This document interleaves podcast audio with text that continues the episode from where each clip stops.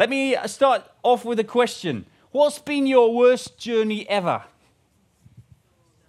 What's been the worst journey you've ever done? Why don't you chat to the person next to you and let's see who can top the worst journey competition that will uh, launch into. Your worst journey ever. Right, who, who just thought, who just felt that they won that competition between the two of you as you were sharing stories? Just raise your hand. Who just feels convicted they need to get out more? right, well, I'll tell you my worst story ever, um, uh, my worst journey. And uh, uh, it was when we, when we were just given our first car. It was a Toyota Starlet, lovely red, very small, and uh, uh, it was um, uh, just uh, me and Simona and uh, Micah, and uh, we were on our journey to Holland, and it was Christmas time. And it was snowing, the weather was bad, it was freezing, the roads weren't particularly great. And as we got going, we realized that there were a few lessons that we had to learn the hard way of owning your first car. Of which the first one was anti freeze. We'd forgotten to put antifreeze in the screen wiper uh, compartment, uh, which meant that we were driving along the road and uh, all the grit started to splat up and it was freezing, so it started to freeze up straight away on the window as well. And uh, I thought I'll just kind of pull the little lever, nothing happening nothing happening. And then I suddenly remember my dad once uh, speaking about antifreeze, the importance of antifreeze, something you totally underestimate until you own a car. So here we were, and obviously by the time you discover that you need antifreeze, it's too late, isn't it? Because all the pipes are frozen up. You can't unfreeze them. And here we are driving on this road to Holland. And uh, what we had to do is kind of stop the car every 20 miles to kind of like clean the front window uh, and then start driving again. It kind of start splatting up straight away. And then you kind of ended up with this like tiny little patch, like halfway through the mid top that you could kind of peer through as you were driving. Highly dangerous, I can uh, tell you. So we were just trying to kind of tail a few uh, big lorries that had lots of water coming off them just to kind of try and wipe the screen. Uh, and uh, we've even tried, uh, we bought some antifreeze at the next kind of petrol station, which obviously was too late. Uh, we even tried to kind of get a little cup and throw it out the window at the front, which just ended up Simona with a blue Christmas jumper, a sleeve, and not very effective. And, and we just looked at each other and thought, gosh, this is hard work, isn't it? So we're driving forward. The back screen is totally clear because you're, you're, you're getting all this dirt from the front. You're peering through this little tiny patch. And in the back, you can, you can see, like, it's clear. You can look straight through the window, no problem whatsoever. Now, don't you think that life sometimes is a little bit like that? You look backwards and you think, yeah, that just makes total sense. But whilst you're in the midst of it, it's really hard to make sense of life, isn't it? Um, we often do this, don't we? Like with uh, some of our uh, conversations, like, oh, yeah, I could really see how God was at work in this situation now. But whilst you're in the midst of it, you go, what on earth is God doing? I can't work it out. Now, the same is true for the Bible. The way that we read the Bible is very different from the people who actually lived in the time the Bible was written. Because we look back and we look at the whole story and we go, yeah, that makes sense. But when you look forward and you're right in the midst of it, it's like you're peering through that little patch uh, and you're trying to make sense where you're going and what direction you're going. And that's exactly what we're going to do in the lead up to Christmas over the next few weeks. You see, when we celebrate Christmas, we know how the story ends. We've heard about Jesus being born as a baby, how he grew up to be a man, how he died, and how the church started. We know all of that. So when we look through the Christmas story, we go, oh, isn't that lovely? Jesus being born in a manger, um, uh, uh, all those promises, the things that are happening, the angels, the shepherds, the wise men. We, we understand it all. But the truth is, when you lived in Jesus' time, you would have no clue. It, it made no sense. So, what we're going to do over these next few weeks is we're going to look uh, uh, towards the coming of Jesus through the lens of the Old Testament we're just going to assume that you don't know the New Testament. All you have is the Old Testament. And trying to understand what the promises meant to the people in that time. We're going to look through the little patches in the Old Testament where you can have a peek through about what's promised and what's ahead without understanding the total picture yet. And then being freshly amazed by the amazing truth of the gospel. Are you up for that? Right, why don't you find your Bibles or digital devices and we're going to look at Isaiah, Isaiah chapter 7. So you can find uh, Isaiah just over halfway through in your Bible after Psalms, Proverbs, Lamentations, Song of Songs, and then you'll get to Isaiah. Whilst you're flicking through there, let me just quickly explain a little bit of the background. So, Moses led the Israelites into the promised land. Um, uh, uh, well, to the border, and then Joshua led them into the promised land, and uh, he helped the people to conquer the promised land. And uh, once they were there, um, we can see that things are starting to spiral out of control a little bit. They thought we've arrived, but really, um, what they did, um, uh, did do was kind of fail straight from the start. They didn't completely clear the land, uh, and um, what happened was that some of their enemies uh, remained in the land and uh, started to lead them astray. And every time when they were led astray, things started to go wrong. And then God would send a helper, a savior a judge. And we can see several judges coming. Then we, after that, see that they wanted a king, and God used kings to help and protect them. And but we can see this constant cycle: people moving away from God, and then God sending a rescuer. People moving away from God, and then God sending a rescuer. Now we can see that after uh, King Saul, King David, uh, King Solomon, uh, the kingdom splits in two. We've got ten tribes in the north called Israel, with capital Samaria, and we've got two tribes in the south called Judah, with the capital Jerusalem.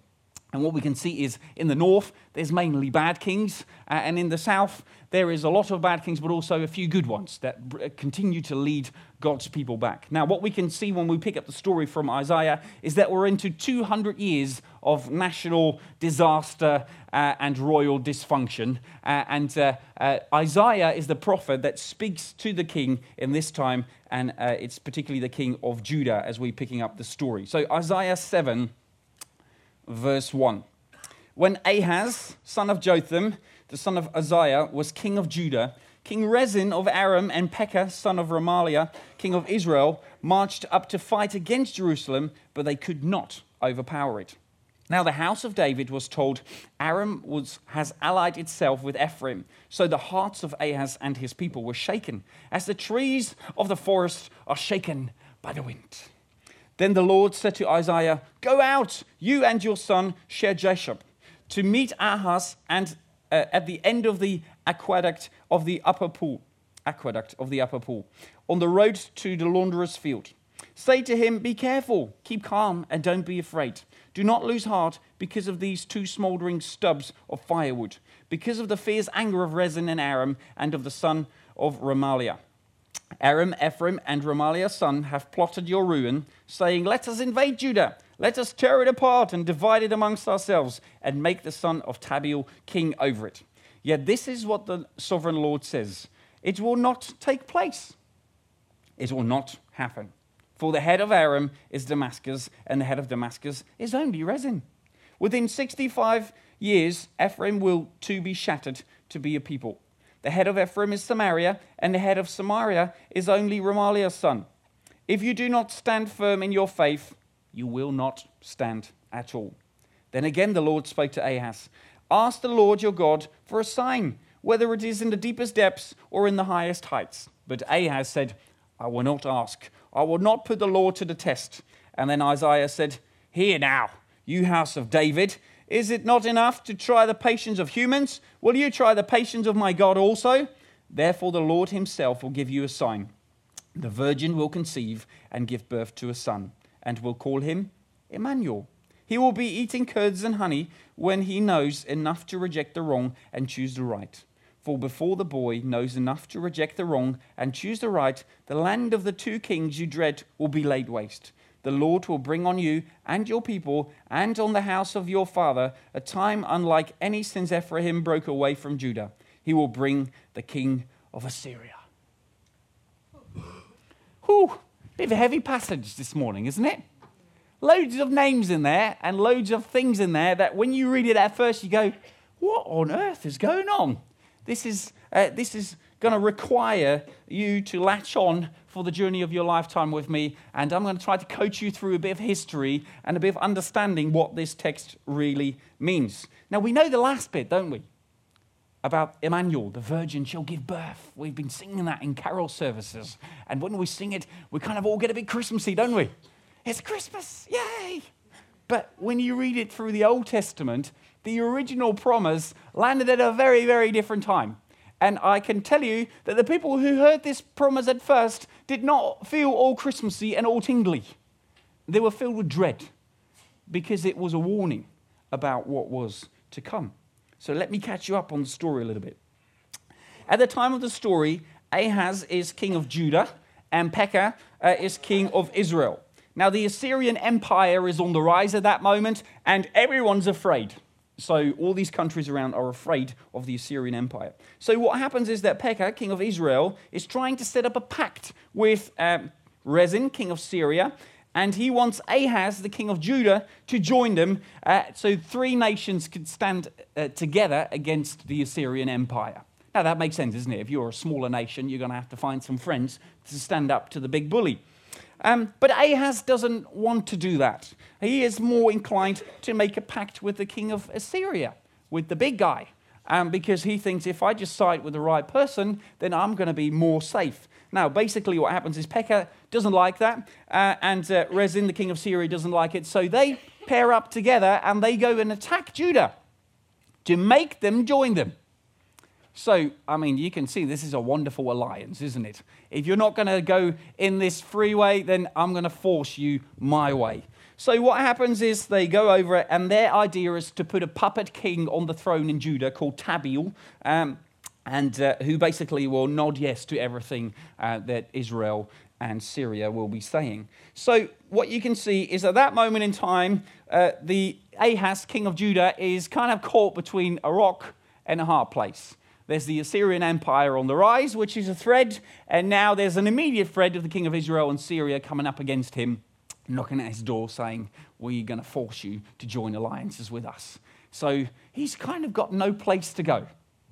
Have you ever felt like that before? Caught between a rock and a hard place? Yeah. Yeah. Right. Well, I see that I need to spark your imagination a little bit, so let me try and help you understand. Being, being caught between a rock and a hard place basically means that you've got nowhere to go. Or your options are bad. It's either being overtaken by the Assyrians or it's being overrun by the Syrians and uh, the, the Israelites that are immediately knocking at your door. You don't, there's no good options. Sometimes you arrive at a season in life and there's just no good options. Whatever you look at, it's just all wrong. You've, you might have lost your job and you're, you're well advanced in your career you think, how on earth am I going to find another job at my age? It's almost like there's no good options left. It might be that you've, you've been to the doctor and you've just received bad news. Really, really bad news. And there wasn't even a spark of hope at the end of the conversation. There's just bad news. It might be that you've come to the end in a relationship that's just been dysfunctional and not working, and there's just no hope. It might be that you've lost contact with your kids or with your friends, and, and, and there's just no easy way through. I'm just throwing out a few things here, and I know that some of these things will, will resonate with some of you, but there will be other things. But as, as I start speaking about this, you'll start to understand that there will, it's just a matter of time for us to hit moments in life where we're just caught between a rock and a hard place. Now, what will we do at that moment in time? All you have is a tiny little patch that you're trying to look through at the front screen, uh, and you're just waiting to get past it so you can look in the back screen and say, oh, yeah, that all made sense. But in that moment, what, how are you to respond to that situation when all you can see is just a tiny little patch through the front shield? Well, this story teaches us what things we need to keep in mind when we're in those situations and we've started to lose perspective. So, at that moment in time, um, Isaiah is sent to the king. God's not forgotten about the king. He sends Isaiah, a messenger, and he sends him with news. And the first thing that he does is he reminds the king that uh, although this looks pretty bad on paper and in real life, he needs to see things in perspective. Uh, what he says is um, that uh, uh the, the, the armies that have come against him uh, really could be reduced down to two nations who could be reduced down to two capitals, Damascus of Syria and Samaria of Israel, who could be reduced down to two kings, Pekah and Rezin. And what he's saying is um, do not fear man. He says all these armies and all these problems can be reduced to two nations, can be reduced to two capitals, can be reduced to two kings. And these two kings have come against you. And what you must remember is that these people are people. He's trying to put it in perspective. Do not fear man. Do not fear man. Ultimately, when we go wrong at the moments where we can't see things, what we do is we look through the little patch and all we can see is what we can see with our natural eye. And what we forget is that there's a supernatural world happening at the same time. When you look at your circumstances, there is more going on than just your job. There's more going on than just your family. There's more going on than just your relationship. There's more going on than just you. It's not just about people, there is a wider screen that you can't see, but that God is able to see, in which God sees the whole thing from a supernatural perspective. So the first thing that we need to understand is that we need a, a adjustment of, of our vision, of our perspective, and understand that our fear should not be rooted by the fear of circumstances or the fear of people, but that our fear needs to lead us to the fear of God. The God who is in heaven, who can see all things. His problem is human, and yet we serve a God who is not just in the natural, but also in the supernatural. Now, um, Isaiah uh, encourages Ahaz to ask him for a sign. He says, Why don't you ask God for a sign to confirm that you don't serve a God who's just natural, but a God who's supernatural? A sign in the deepest depths or a sign in the, in the highest heavens? Now, what Ahaz says, it sounds like a very pious answer, doesn't it? He says, Oh, no, I won't. I won't put the Lord God to the test. It, it almost seems like I, I, who am I to question God? That's what it reads like, isn't it? Well, it's a bunch of crap. Really, what happens is Ahaz has already decided in his heart that he's going to side with the king of Assyria. He's not a pious man who doesn't want to put the law to the test. He's a man who's already made up his plan and says, I don't really need a sign from God. I've got my own solution here. Thank you. So he's like appearing pious, but really filled with unbelief. I don't need a sign. I don't even trust God to save me. I've made my own backup plan. I've made an ally. Now, what King Ahaz has come up with, because he's seeing things from natural perspective, is he's making a natural alliance, a human alliance. He's trusting that his alliance is going to save him. And here's Isaiah saying, Ask your divine alliance for a sign. And what he says, no, thank you, He'll just come up with his own plan. Now, isn't that a bit like us most of life? We go through troubles. We can only see the small patch from a natural perspective. And what we immediately do is we start to make alliances. We start to find somebody who can rescue us. We start to find something in which we can put our hope. Um, you lose your job. What's the first thing you do? Get out the paper, trying to find jobs, spend hours on the internet trying to find something. Even if it's, I don't know, whatever job, as long as you can find something. That's what your, all your hope becomes about, isn't it? Um, uh, if, if, if you're in a situation where um, you've got some financial issues, where would you go to? the wonderful alliance of a MasterCard. They'll just solve all my problems, right? Um, where do we go to when life just gets a bit too much? When our relationships are breaking down, we're under pressure, we just need a bit of escape. Netflix. What a wonderful alliance. An alliance of distraction. Only $4.99 a month. Just to soak yourself away from your problems. Just to find some distraction. Something that will pull your eyes off the now into something that doesn't even exist to help you make you feel better. That's a wonderful pact, isn't it? That's going to make you feel better. A glass of wine, a, a glass of beer, some nice food, a wonderful alliance after a heavy day, some chocolates. Wonderful alliances, isn't it? To make you feel better. Am I the only one? Come on, it's Christmas. You can be honest. Um, the, the whole thing is so glaringly obvious when you read it from someone else's story, but in your own life, it's so hard to see, isn't it? Isaiah says, ask the divine alliance for a sign. Make an alliance with God. He will rescue you. It won't happen. He will come through for you. But yet, King Ahaz can only see the small patch. He can't look beyond. And he's making an alliance, an earthly alliance, to save him. And time and time again in the Old Testament, we can see that the biggest problems in life are not created by circumstances, not created by adversary uh, things happening in our lives, but when we put our trust in earthly allies rather than in a divine ally. Your real problem is not your marriage. Your real problem is not your job. Your real problem is not your friends uh, or the relationships that have broken down on your children or your financial problems. Your real problem is a heart that doesn't seek God in that moment. And our hope is not in these things being solved. Our hope is a heart that learns how to trust in a God who can see the whole picture. Our hope is in breaking earthly alliances and making an alliance with God, a divine alliance. Our hope is not in finding relief from the now or a bit of distraction, it's finding a deep hope even in the midst of circumstances. You can be in the midst of storm, nothing changing around you, and yet find a, a profound, deep peace because you're aligned with God. You've made an alliance with God. God can bring hope where there's no hope. Now, Ahaz's uh, uh, um, argument almost sounds pious. I won't put the Lord God to the test. How often can we as Christians become pious about unbelief? Let's just poke through it for a moment. We become all Christiany about these things. Oh, it's my cross to bear in life. It's probably God's will. Crap! It's absolute crap.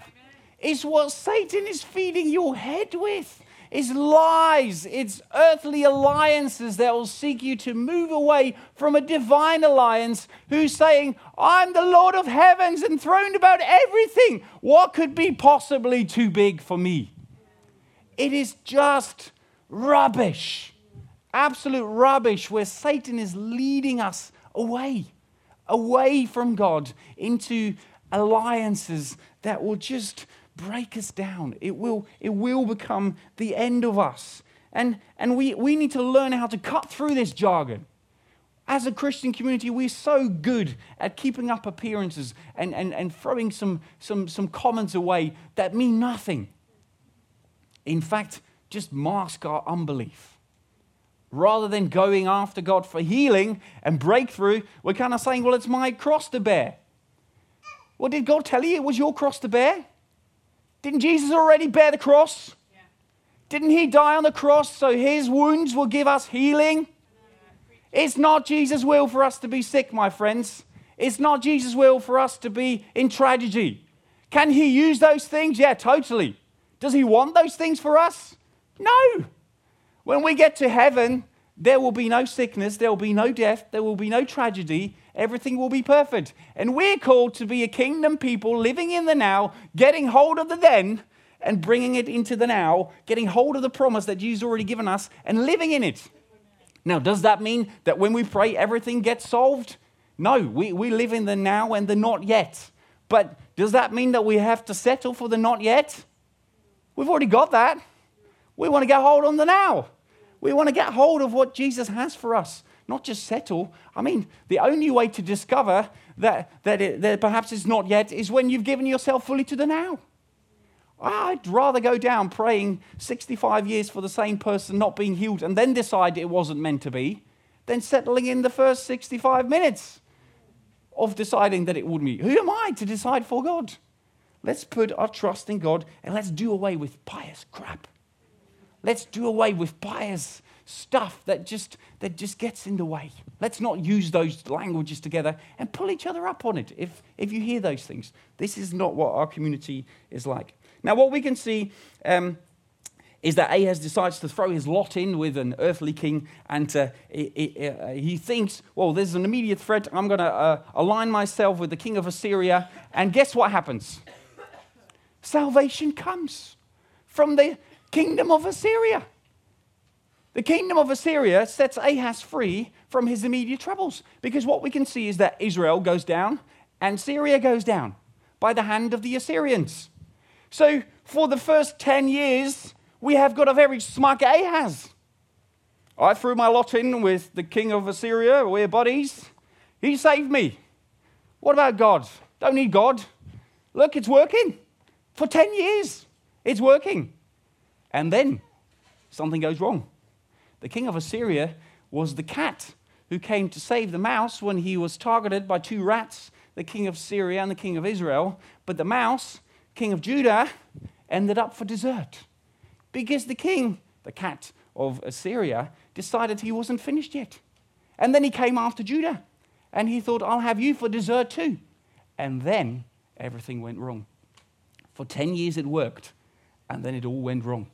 My friends, your plans can pay off quite well to start off with. MasterCard is going to solve all your problems tomorrow. It's true.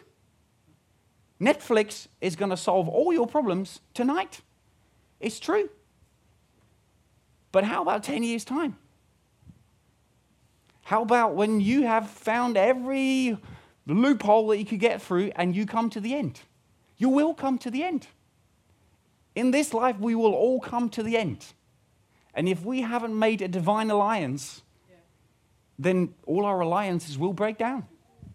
You cannot bring a, a natural alliance into a, a divine future. There's, there's going to be a moment where all of this life is going to fade away. And the alliance we've made at that moment will determine what's going to happen next. If you throw your lot in with this earth, then this earth is all you're going to get. But if we throw a lot in with a divine ally, God Himself, then there is hope even beyond this life. Even if for the first 10 years making that choice makes you look stupid. Even if in this life there's going to be no solution to your problem, there's going to be no salvation. The next life will be full of salvation. And what, what are we going to do? What are we going to settle for? You might look like an idiot following Jesus for the first 65 years. But there will come a day where there's going to be a difference. Now, what are you going to choose? Are you going to, are you going to live like a king for 10 years and then lose it all? Or are you going to learn how to throw your lot in with a divine ally, with God Himself? Now, as all this unfolds, we can see some, some confusing names thrown into this story. I even stumbled over them as I was trying to read them. Um, we can see that Isaiah brings his son uh, to share the, to share the, the, the, message. And you're kind of trying to, you're trying to understand what, what's Isaiah doing bringing his son? Is it like bring your son to work day? It, what, is it just like, oh, nice father daddy moment? No, there is some real significance. His, his son's name is Shear-Jashub. Great name, isn't it? If we ever get a boy, I mean, this sounds great, isn't it? Shear-Jashub. Um, the, the truth is that, that that name had a meaning. It meant a small remnant will remain. That sounds a bit less fancy, doesn't it? Hey, a small remnant will remain. What would you like for breakfast? And it's a small remnant will remain had a prophetic meaning. Isaiah even named the, kid, the, the names of his kids were even prophetic. I mean, it doesn't get more prophetic than that, doesn't it? And, and it had a meaning. It says that a small remnant will remain. There's a, he was to bring his son because, together with the promise, uh, God already knew what was happening in Ahaz's heart. And he said, A small remnant will remain, will come with me as I share this promise. Because God promises to, even when Ahaz goes the other way, continue his plan.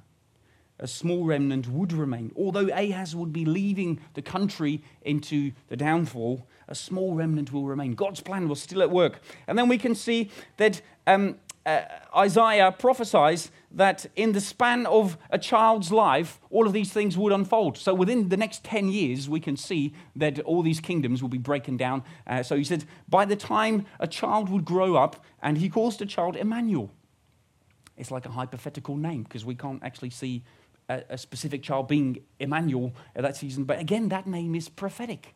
And it means God with us. So, in the span of a, ch- a child's life, Emmanuel, that's the, the original uh, prophecy that, that uh, Isaiah gave, all of these things would happen. So it says,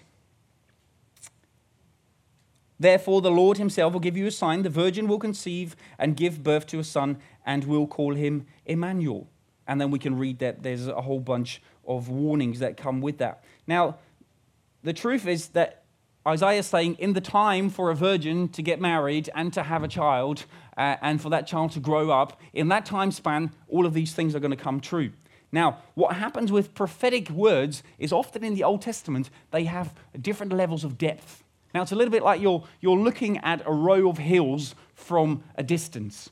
If you look at a, a country um, uh, uh, uh, outlay and you see the hills from a distance, you can't quite tell which hill is front, which hill is back, and how big they are. Is until you get there, you suddenly start to understand. Do you get what I'm saying? So if you've got a, a, row of hills here, a row of hills there, and a row of hills there, it kind of seems like all one thing when you look at it from a distance, but actually when you get closer, you can see that they're miles apart. Now, this is what's happening here. Isaiah is giving a promise that will come true there and then. In the first 10 years, that promise would come true. And that's like the front row.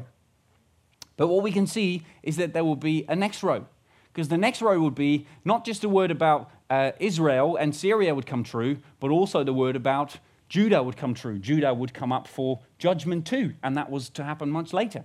And then we can see that there's another level of hills and rows further back, and that talks about Emmanuel, which is obviously the prophetic word that we know refers to Jesus. Jesus.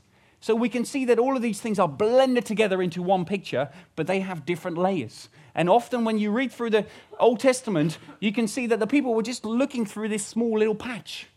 And what they could see was like the first, the first row of hills. What they couldn't see was the depth and the meaning of what was to come. So when we come to the New Testament and we see the promise fulfilled in Jesus, all of a sudden all these pieces come together and they make a promise. And when you look through the, through the back screen, through the back window, you think, ah, that makes sense. But when you're in the midst of it, it's confusing. That's often what prophecy is. And this is what, what's so important for us because to get hold of the promises about Jesus is for us to learning to put our trust in Jesus uh, in the same way that these people had to learn to put their trust in the prophetic word that Isaiah was bringing. They could only see a small patch. Now, the truth is, we still only can see a small patch in our life. We can see the whole picture of Jesus becoming Emmanuel, God with us. But the truth is, we still need to learn what that means in our life, and we still don't quite get the full picture. So when we read in Matthew 1, verse 20, we can see the fulfillment of this promise. But after he had considered this, an angel of the Lord appeared to him. This is Matthew 1, verse 20.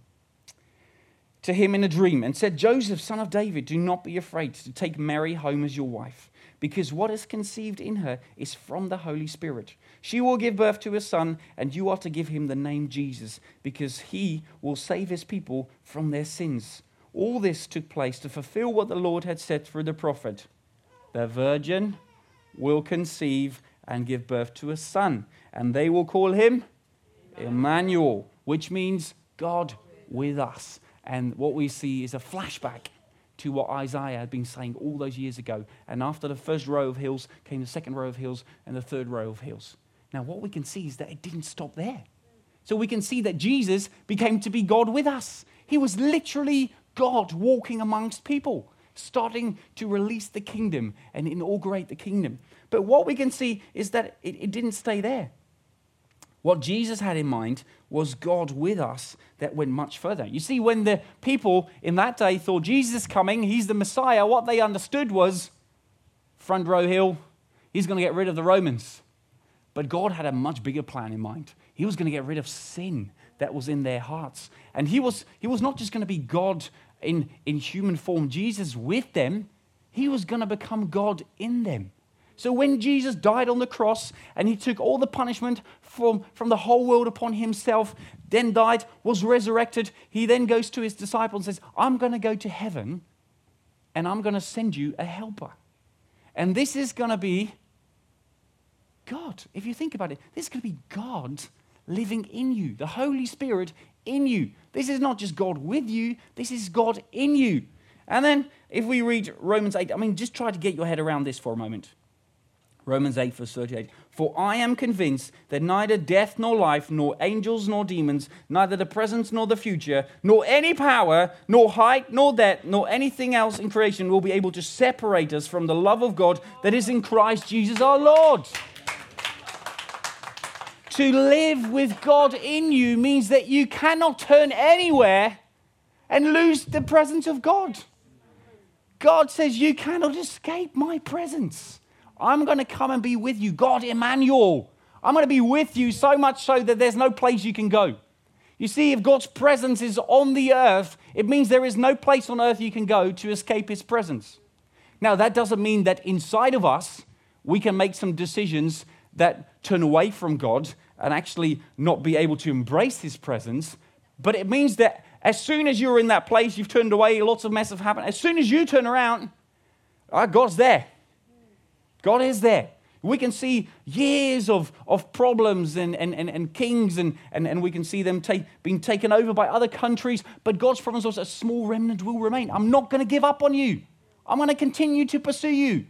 Maybe some of you have even said this week, I don't feel God's nearby. Let me repeat the word I said before a few times crap. It's a lie. God is with you all the time. He's wherever you go. And if you feel far away from God, then we need to ask ourselves the question is there anything in my heart that is not turning to God? As soon as you turn to God, He's there. I mean, we might not feel Him or experience Him all the time, but He's there. You cannot move away from God. He's God Emmanuel. He's God with us. He's God in us. And we need to embrace that power. Romans 8, verse 11. And if the spirit of him who raised Jesus from the dead is living in you, he who raised Christ from the dead will also give life to your mortal bodies because of the spirit who lives in you. The spirit lives in you. God lives in you. I can't just get, I just cannot get my head around it. How could God live in me? I, I, I would combust if I even think about the idea of God being in me. Like, how could I, how can I still be alive and God being in me? Well, um, uh, I heard yesterday Mike Betts, um, who leads our family of churches, he liked it uh, like this. He says, um, being filled with the presence of God is a bit like this. You're like a swallow who's, who's flying over the waters and then dips down and takes a beak full of water out of the, out of the big lake. What happens at that moment is that that water is inside the swallow. Is all of the water inside the swallow? No, it would totally break. When we talk about the presence of God, this is it. We are filled with the presence of God in us. Does that mean that we have all of God inside of us? Kind of. And at the same time, we're still only tasting a little bit because we're coming to heaven and we'll discover that we only ever traveled with a beakful and there's a whole vast lake, the vastness of God to discover. There's the whole vastness of God for us. Say, God, I want more of you. I, for the rest of my days, I'm going to cry out to God, I want more of you. I'm a little swallow, but I want as much as I can soak in because I trust you. You are God with us. Why don't we respond together and invite God to be God with us, to be God in us? Shall we stand together?